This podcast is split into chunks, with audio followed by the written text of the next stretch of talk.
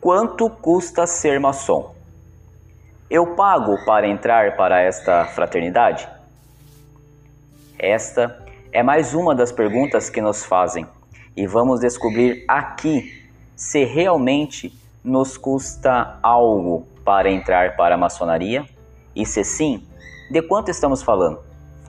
Olá, sejam todos muito bem-vindos. Eu sou Marcel Simões, agradeço a todos que aqui estão e lhes convido a pensarem comigo, a se inscreverem no canal. Temos vídeos toda segunda-feira, exatamente ao meio-dia. Esse já é um pensador inscrito? Meus fraternos agradecimentos.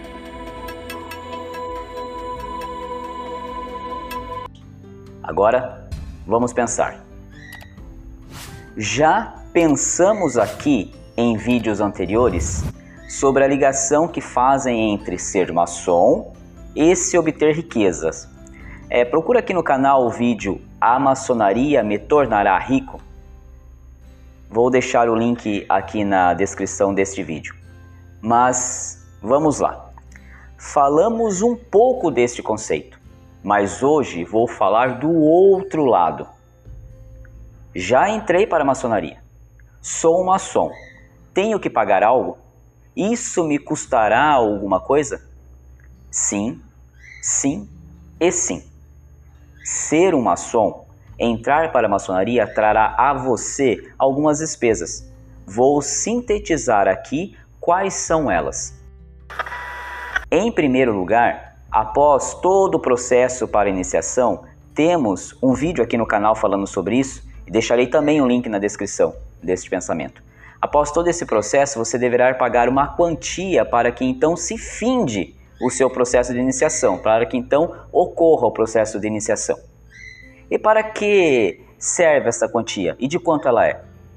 Tenho certeza que é isso que querem realmente saber, né?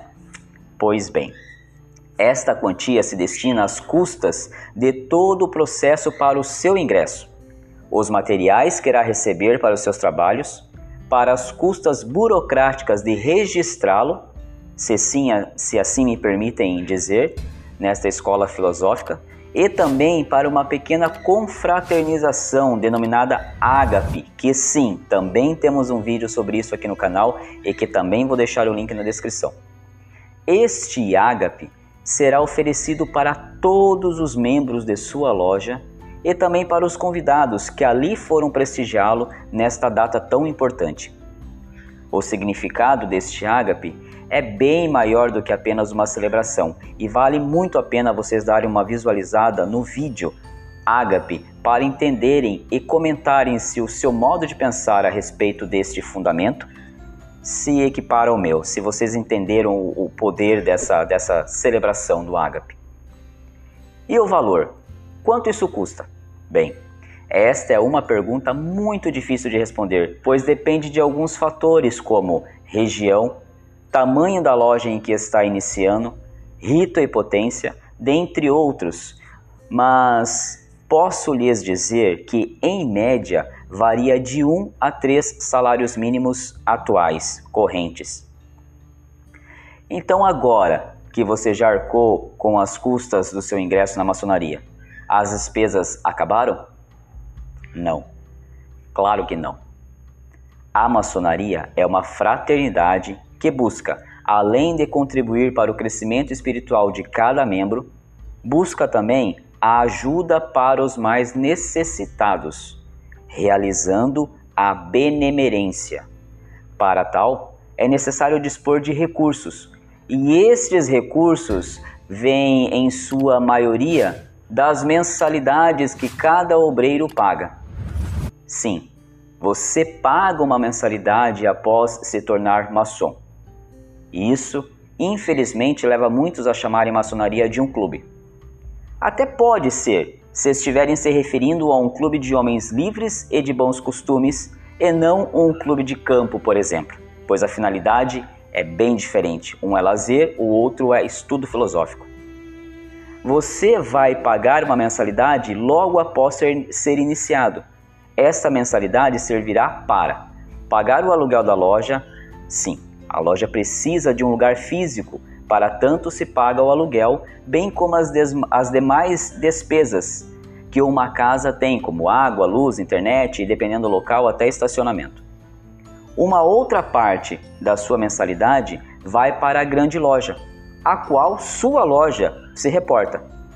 É como se sua loja fosse uma cidade e a grande loja fosse o estado. Não sei se consegui ser claro. As lojas enviam uma quantia mensal para as grandes lojas para custearem muitos trabalhos burocráticos que está por trás de se manter legalmente uma, senão a mais antiga fraternidade da humanidade. Tudo tem um custo. Cada loja tem um CNPJ, desta forma tem um contador e assim por diante. Uma terceira parte da sua mensalidade fica para o caixa da loja. É, des, é deste caixa que sairá a ajuda para quem dela precisar. Percebem que a estrutura da maçonaria de hoje é algo muito sério e custoso? Penso que lá nos tempos remotos de nossa fraternidade não era necessário uma loja ter alvará de bombeiros para funcionar. Ter que registrar em cartório suas atividades e declarar imposto de renda sobre si. Tudo isso custa. E para que a maçonaria exista oficialmente e legalmente, é preciso que seja todo esse custo rateado entre os obreiros de sua loja, permitindo assim uma existência material e que ainda sobre o suficiente para amparar aqueles que se fizerem necessário. E qual o valor desta mensalidade? Bem, depende. Depende também da sua região, do número de obreiros em sua loja, do rito e assim por diante. Mas me atrevo a dizer que podemos usar uma média de 20% de um salário mínimo. E aí? Acabou por aí? Não, ainda não. As lojas ainda fazem diversos eventos com o intuito de angariar fundos para melhorar a ajuda a determinadas instituições por elas acolhida.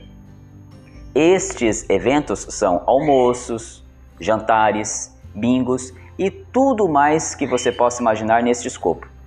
Com isso, é oferecido a cada fraterno que frequentemente esteja adquirindo convites para participar desses eventos. Sendo assim, pode reservar mais uma quantia por mês para comprar um, dois ou três convites de eventos que serão oferecidos a você. Por fim, mas não menos importante, ainda há a bolsa de benemerência esta ocorre em toda reunião de sua loja, onde cada obreiro deposita ali uma quantia que sentir vontade em depositar. Não é um dízimo, por exemplo, pois ele não é obrigatório. Faz quem quiser e quanto quiser. Este valor será guardado de forma separada pela loja, para amparar quem se faça necessário. Agora sim, creio aqui ter sintetizado de forma rápida todos os gastos financeiros de uma maçom para com a ordem. Creio que seria muito bom os fraternos que até aqui chegaram ver o vídeo A Maçonaria me tornará rico logo após terminar esse pensamento. Vou deixar o link aqui na descrição deste vídeo.